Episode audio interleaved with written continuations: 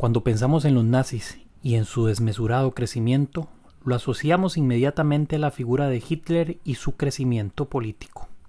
Pero a esto debemos agregar el impulso brindado por empresas y compañías que colaboraron de una u otra manera con el Tercer Reich, unas más nazis que otras, pero todas con el mismo objetivo, enriquecerse. Sean todos cordialmente bienvenidos, queridos todos, a este su programa Show A en el que tratamos temas en esta primera temporada sobre el holocausto específicamente o sobre la Shoah. Hoy vamos a abarcar un tema pues como todos los que hemos tocado en diversos momentos bastante bastante polémicos si subamos a, a este el programa que tuvimos la semana pasada sobre colaboración judía durante el proceso de exterminio verdad colaboración judía durante el holocausto hoy vamos a hablar cómo las empresas eh, alemanas y también otras empresas internacionales colaboraron con los nazis. Pero lo más sorprendente de todo esto no son las empresas que pues de por sí eh, lucraron y se enriquecieron durante este proceso, sino que estas mismas empresas, la gran mayoría, hasta el día de hoy, siguen eh, realizando sus labores empresariales, siguen trabajando en otras palabras, siguen lucrando. Algunas, por decirlo así, pagaron un alto precio, eh, otras no pagaron absolutamente nada y otras indemnizaron a sus víctimas eh, de una manera muy leve, por llamarlo de alguna manera, o prácticamente no hicieron ningún tipo de indemnización. Y ese es el tema que vamos a abarcar el día de hoy. Estas empresas que laboraron con los nazis aún hoy siguen elaborando ropa, autos, medicamentos y tecnología.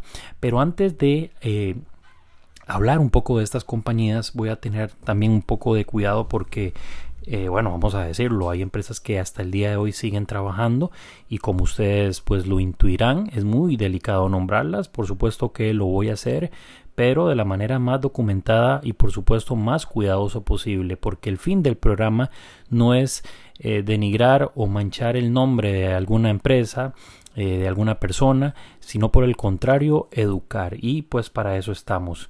Quiero aclarar también que este programa no es ningún llamado al boicot, porque muchos de los de las empresas que voy a mencionar el día de hoy, eh, posiblemente usted, al igual que yo, sea consumidor de sus productos.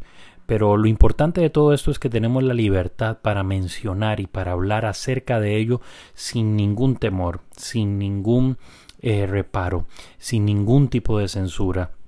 Estas empresas, algunas de ellas han reconocido su colaboración, la gran mayoría, eh, la gran mayoría también ha indemnizado a sus víctimas, aunque hay toda una polémica en torno al tema de indemnización por parte de estas empresas.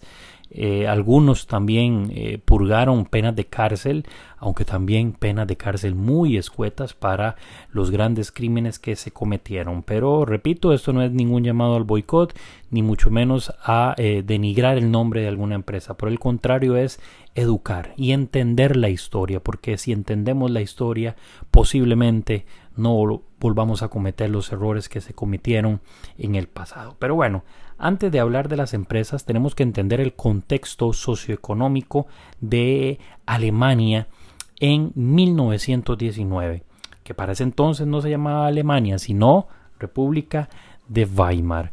Pero bueno, cuando termina la, cuando inicia, perdón, la Primera Guerra Mundial en 1914, recordarán ustedes que el detonante principal por el cual se inicia esta contienda mundial es primero, por decirlo así, un conflicto entre dos naciones, o más bien entre el imperio austrohúngaro y entre Serbia. Eh, aparentemente un serbio en represaria y en forma de protesta contra el imperio austrohúngaro decide asesinar al archiduque Francisco Fernando o Franz Ferdinand en Sarajevo y a partir de ese momento es el, que los historiadores marcan como el inicio de la Primera Guerra Mundial o la Gran Guerra Europea. Bueno, paulatinamente esta se va desarrollando, se van dando diferentes frentes. Recordarán ustedes también que el sistema de alianzas comerciales al final es el que desemboca en el sistema de alianzas durante la guerra. Pero bueno, terminada la guerra en 1918 para 1900 Ya finales de 18, principios del 19, se reúnen los distintos países vencedores de la Triple Entende, eh, Estados Unidos, por supuesto que iban a participar también Francia, que era la anfitriona, es porque se celebra en la ciudad de Versalles, en el famoso Palacio de los Cristales, y bueno, las demás naciones vencedoras de la Entende y deciden responsabilizar totalmente a Alemania de eh, lo que había ocurrido durante la guerra. Fueron ellos los culpables según los vencedores. Entonces, eh, esa responsabilidad traía consigo una serie de sanciones. La primera gran sanción es disminuir su ejército a 100.000 efectivos, solo podían tener 100.000 efectivos y no armarse durante un periodo de tiempo indefinido. Aparte de eso, también se le sanciona, y esto es muy importante lo que voy a decir, es que Alemania es condenada a pagar eh, e indemnizar a las naciones afectadas durante la guerra. Esto es una carga económica enorme porque prácticamente Europa había sido arrasada. Los países de Europa que habían sido, se habían enfrentado eh, una sanción económica sin parangón en aquella época. Y una de las terceras cosas que también eh, personalmente creo que fue de las que más pesó, el Tratado de Versalles le roba la identidad a los alemanes. Vamos a ver, los alemanes o, el gobierno alemán, la maquinaria de guerra alemana, tuvieron su culpa y tuvieron su responsabilidad, pero eh, los vencedores deciden inclusive robar su nombre. Ya no se va a llamar más Alemania, sino República de Weimar. Y eso fue sin duda un golpe letal para el orgullo alemán. Eh, tuvieron, perdón, que devolver diferentes eh, posesiones que durante las guerras franco-prusianas habían obtenido, eh, Alsacia y Lorena, también tuvieron que devolver parte del territorio que anteriormente había pertenecido a Polonia, en fin, Alemania había sido no solo arrasada eh, en la guerra, no solo políticamente, no solo socialmente, no solo territorialmente, sino económicamente. Había un gran, una gran incertidumbre por lo que iba a ocurrir eh, después de la firma de este tratado. Entonces, eh, por supuesto que los inversores no iban a querer tener sus compañías, eh, su moneda invertida en Alemania o lo que ahora se iba a llamar la República de Weimar.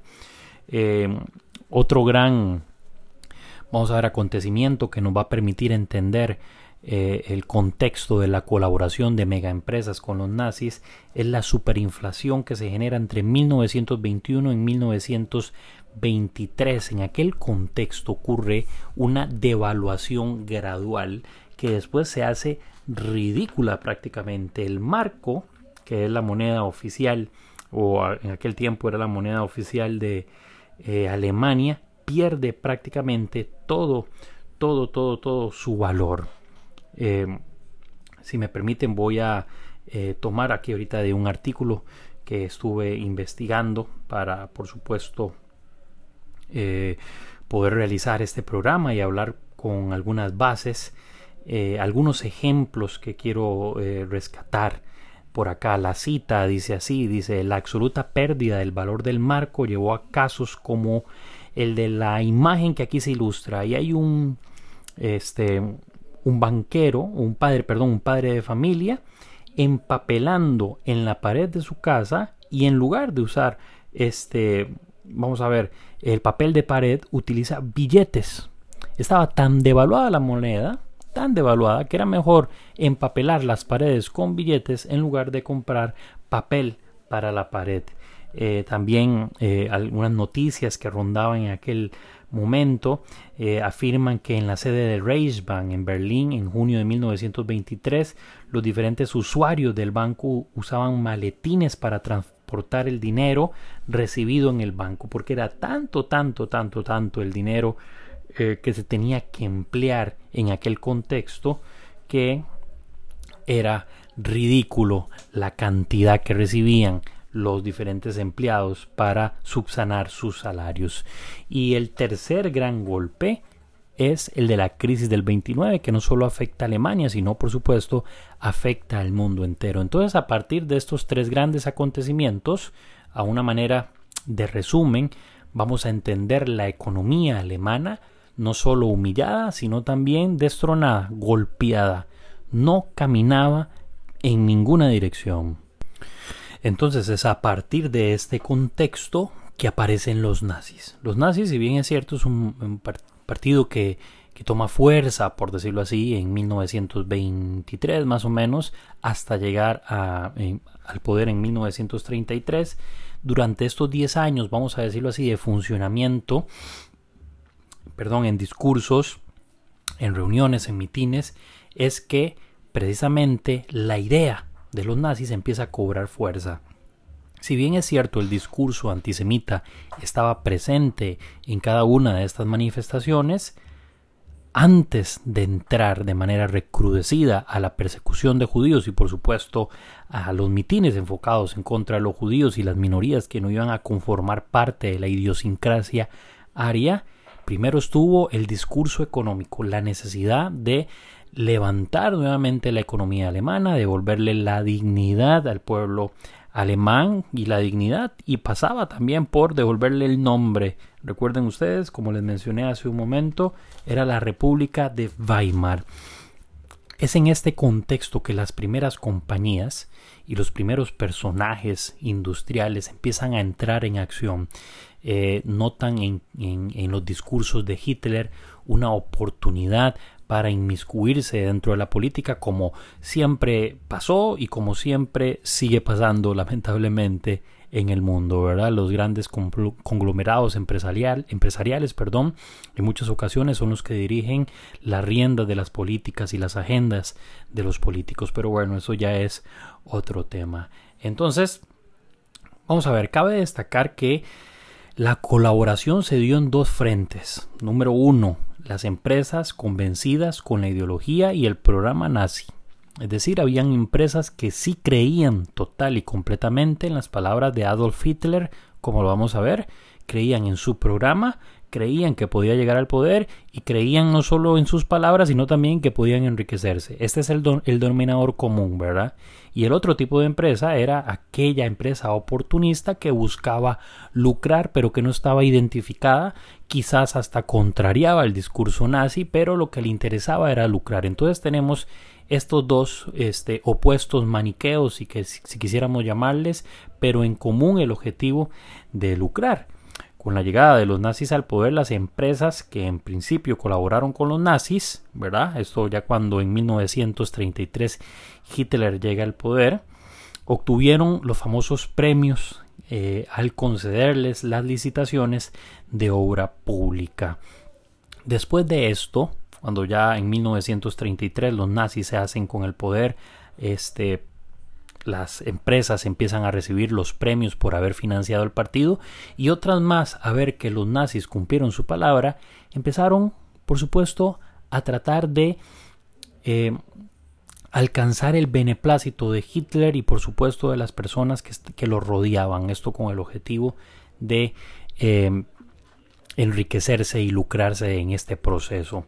Eh, vamos a identificar específicamente, porque si no el programa se nos haría muy largo, vamos a identificar específicamente tres casos específicos o tres grandes aristas en las que se vieron involucradas las empresas.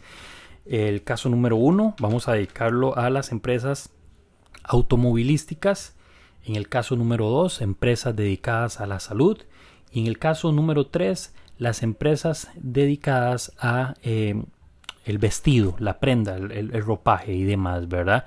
Estas tres, eh, estos tres grandes aristas son las que nos van a permitir realizar una síntesis de las empresas que participaron en la financiación, en este, el enriquecimiento ilícito a través de la mano de obra esclava y demás delitos que se cometieron y en los que colaboraron. Pero bueno, en, el, en primer lugar vamos a hablar de las empresas automovilísticas y eh, vamos a empezar con el nombre de uno de los grandes empresarios que financió el partido. Tal vez se les vuelva un poco familiar.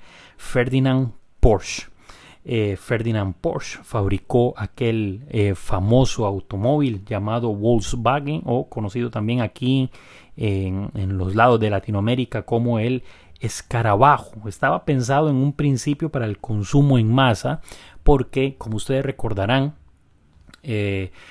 después de la crisis del 29 empieza el boom de la fabricación de automóviles y el consumo de la clase media baja y media alta estaba relacionado directamente con la adquisición de un automóvil. Era muestra de prestigio, muestra de estabilidad económica y de pertenecer a un rango de la alta sociedad, ¿verdad? Entonces Hitler quería también eso para Alemania, pero resulta que eh, empezando Porsche a fabricar estos automóviles que como dije en un principio estaban pensados para el consumo en masa, acontece la guerra. El advenimiento de la guerra convirtió en un elemento de guerra el Volkswagen. Eh, de hecho, eh, es famoso aquella fotografía en la que Ferdinand Porsche le obsequia un automóvil a Hitler en 1933, el día de su cumpleaños, ¿verdad? El primer automóvil que iba a ser, eh, que iba a ser el modelo para los alemanes que lo iban a consumir. También Ferdinand Porsche diseñó y fabricó los famosos Panzer. Los Panzer eran los tanques de guerra utilizados por la maquinaria de guerra eh, nazi, ¿verdad? Eh, y bueno, Porsche por supuesto que se enriqueció de una manera desmesurada. Eh, su empresa creció muchísimo y hasta el día de hoy, como lo sabemos, se mantiene. Una vez finalizada la Segunda Guerra Mundial, Porsche pasó dos años preso por usar mano de obra esclava, tanto en campos de concentración como en sus fábricas. Utilizó a gitanos, a enemigos del Estado y también principalmente a judíos.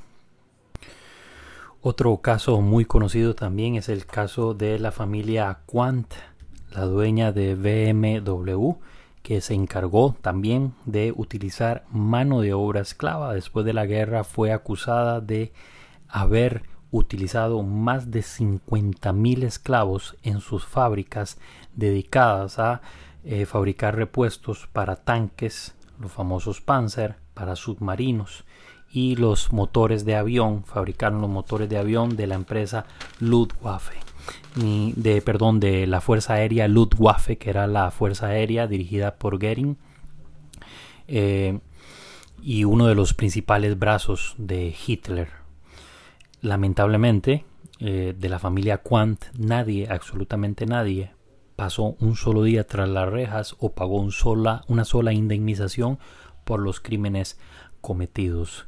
Asimismo, también es muy famoso el caso de Henry Ford, eh, principalmente porque vamos a ver Ford eh, no fabricó absolutamente nada para que los nazis lo utilizaran durante la guerra, pero sí que financió, inclusive en sus principios, a los inicios de em, el partido nazi, Henry Ford mandó miles y miles de dólares a las arcas del partido nazi. Eso le valió posteriormente, años después, eh, la Gran Cruz de Águila, que es el máximo reconocimiento que un extranjero, no alemán por supuesto, puede recibir. La mayor distinción que un ciudadano no alemán puede recibir la recibió Henry Ford de manos de Adolf Hitler. Fue un gran antisemita y un gran financiero. También es conocido del partido. También es conocido por su famoso libro El judío internacional, donde despotrica prácticamente contra toda la judería. Y como lo sabemos, Ford es una empresa que hasta el día de hoy funciona, que trabaja. Eh, Henry Ford no pasó un solo día tras las rejas y no pagó una sola indemnización por su vinculación con los crímenes del nazismo. Y bueno, hablé de estos tres casos específicos porque son marcas de automóviles que hasta el día de hoy están en funcionamiento y eh, que fueron las más fervientes colaboradoras. Ahora vamos a hablar de la segunda arista, como les mencioné anteriormente, es del sector salud y vamos a hablar específicamente de la empresa EJ's Farming. Para eso voy a leer un pequeño extracto de un libro que les recomiendo, un libro indispensable y no solo para entender la historia del holocausto, porque en realidad el libro no habla sobre eso, pero sí hay un, hay un pequeño extracto dedicado a ello. Hace ya algunos años que lo leí y recordé que había una cita, entonces lo fui a buscar, lo encontré y encontré la cita también. El libro se llama El libro negro de las marcas, el lado oscuro de las empresas globales. lo escribió Hans Weiss junto a Klaus Werner, son alemanes, dicho sea de paso. Y bueno, en la página 266 de esta edición de bolsillo del libro negro de las marcas, eh, habla acerca de la empresa EJ Farben. Y es muy importante lo que voy a mencionar acá. Por eso, antes de decir el nombre actual de la empresa, voy a leer esto. Dice, ¿qué hicieron? Eh, financiación de ensayos clínicos no éticos, sospechas de soborno de médicos y defraudación de impuestos. Voy a saltarme un poquito y sigo leyendo por acá. Dice importación de materias primas de regiones sumidas en conflictos bélicos, financiación de ensayos clínicos no éticos, trabas a la, a la fabricación y comercialización de medicamentos básicos en un país en vías de desarrollo. Ahora dice así, Bayer, escuchen bien, y ahora sí se les hace un poco familiar el nombre, es una de las empresas más grandes del mundo del sector químico y farmacéutico. En 1925 se unió a otras empresas químicas para formar EJ Farben. Es decir, EJ Farben era un conglomerado de tres empresas aproximadamente de las que Bayer figuraba. Por lo tanto, todas las acciones, eh, todas eh, las ganancias así como las pérdidas y así como los crímenes también son responsabilidad de Bayer. Dice, esta multinacional colaboró con los crímenes del nazismo, por ejemplo, empleando una gran cantidad de trabajadores extranjeros, prisioneros de guerra y personas sometidas a trabajos forzados y fabricando, escuchen bien, el gas ciclón B para aniquilar judíos en los campos de exterminio Después de la Segunda Guerra Mundial, la IJ Farben se fragmentó en tres empresas independientes, Bayer, BAF y OESH. Según ha denunciado la Coordinación contra los Peligros de Bayer, ninguna de las tres empresas indemnizó adecuadamente a las víctimas. Y escucharon ustedes bastante bien. Bayer fue la encargada, la empresa Bayer, de la que consumimos todos productos, estoy casi seguro de ello, al menos de los oyentes, se encargó de fabricar el ciclón B que fue utilizado en Auschwitz y en Majdanek para exterminar aproximadamente a un millón y medio de judíos entre los dos campos y unos 200 mil, más o menos, 200 mil minorías representadas en los Intis y Romas, en los disidentes políticos, perdón, en los testigos de Jehová y en aquel todo que era considerado, y los polacos por supuesto, y en todos aquellos que eran considerados enemigos del Estado y enemigos de la preservación de la raza. Y J. Farben es Bayer. Y si es Bayer, parece que no es nada bueno. Y bueno, creo que con esta única empresa es la que hablaré del sector salud. Eh, es impresionante cómo eh, decía eh, la cita que leí del libro negro de las marcas que esta compañía no indemnizó en ningún momento a ninguna víctima en ninguna circunstancia a pesar de haber sido responsable casi directa del asesinato en masa de más de un millón y medio de judíos y otros doscientos mil minorías representadas entre los grupos que mencioné anteriormente. Y para finalizar, Vamos a hablar un poco también acerca de las empresas que se encargaron de colaborar directamente en la fabricación de la ropa para los nazis. Y bueno, aunque esto no es un crimen, por supuesto, no es un crimen directamente, el que voy a mencionar, que es el primer caso, que es el de la compañía Hugo Boss, que diseñó y fabricó los uniformes de las SS y de las Wehrmacht, de las SA y de todos, todos, todos, este, las divisiones de los nazis, esto no representa un crimen como tal, pero sí, por supuesto, que representa eh, un, vamos a ver, una forma de enriquecerse no moral, ¿verdad? Eh, para nadie también es un secreto que actualmente grandes compañías de ropa utilizan mano de obra esclava, hay que decirlo, para fabricar este, su ropa en diferentes países y en diferentes naciones donde la mano de obra es la demanda es tan alta que los salarios son muy, muy, muy, muy bajos. Ese es el caso entonces que estamos hablando de Hugo Boss, que fabricó y diseñó masivamente los uniformes para eh, las diferentes divisiones de los nazis. Y cerramos entonces eh, esta parte del programa hablando acerca de la empresa Adidas de marca deportiva actual. Hoy, bueno, todos hemos tenido o tenemos, yo tengo, ¿verdad? Ropa de esa marca, tenis de todo tipo, ¿verdad?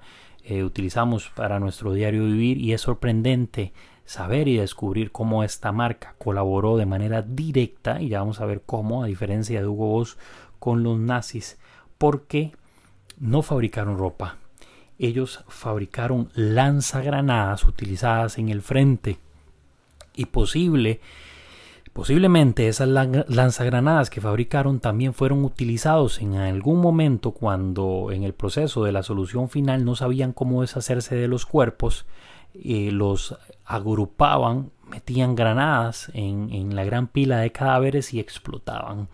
Eh, digo que posiblemente porque al menos de alguna fuente no lo puedo ratificar. Eh, Adidas se encargó precisamente de realizar eh, esas famosas lanzas lanzagranadas que en el frente la Wehrmacht utilizó. Como ustedes sabrán, eh, Adidas fue fundada por Adolf y Rudolf Dassler eh, cuando termina la Segunda Guerra Mundial. Adolf es este, señalado por la colaboración con los nazis. Su hermano Rudolf, pensando que Adolf Dassler, su hermano, lo iba a denunciar, decidió separarse y funda la famosa empresa también de ropa deportiva Puma.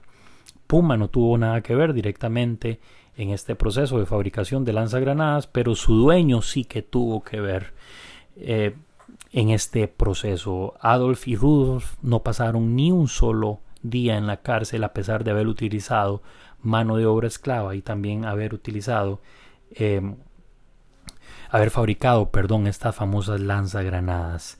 Eh, algo muy importante que se me escapó de mencionar acerca de EJ Farben eh, o de Bayer es que esta empresa tuvo una especie de, vamos a ver, de mega fábrica en Auschwitz. Auschwitz se divide en tres grandes campos. Auschwitz 1, que es el campo de concentración. Ahí hubo una eh, pequeña cámara de gas y horno crematorio utilizado en un principio.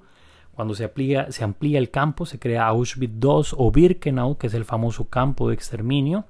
Y adjunto a Auschwitz-Birkenau estaba Auschwitz III o Monowitz o Buna también, donde E.J. Farben tenía parte y utilizó más de 80.000 esclavos y la mayoría murió este, realizando trabajos forzosos con el objetivo de fabricar todas las necesidades y todos los productos que EJ Farben tenía que abarcar. Uno de esos famosos eh, sobrevivientes de Auschwitz III es Primo Levi y, y bueno, sus libros dan fe de lo que estamos hablando hoy. Estimados y queridos oyentes, hoy este programa llega a su fin. Creo que al igual que los demás programas hemos tratado o he tratado de hacerlo de la manera, vamos a ver, más sincera posible, utilizando eh, los medios que tengo a mi alcance, que son medios bibliográficos. También he utilizado páginas de internet.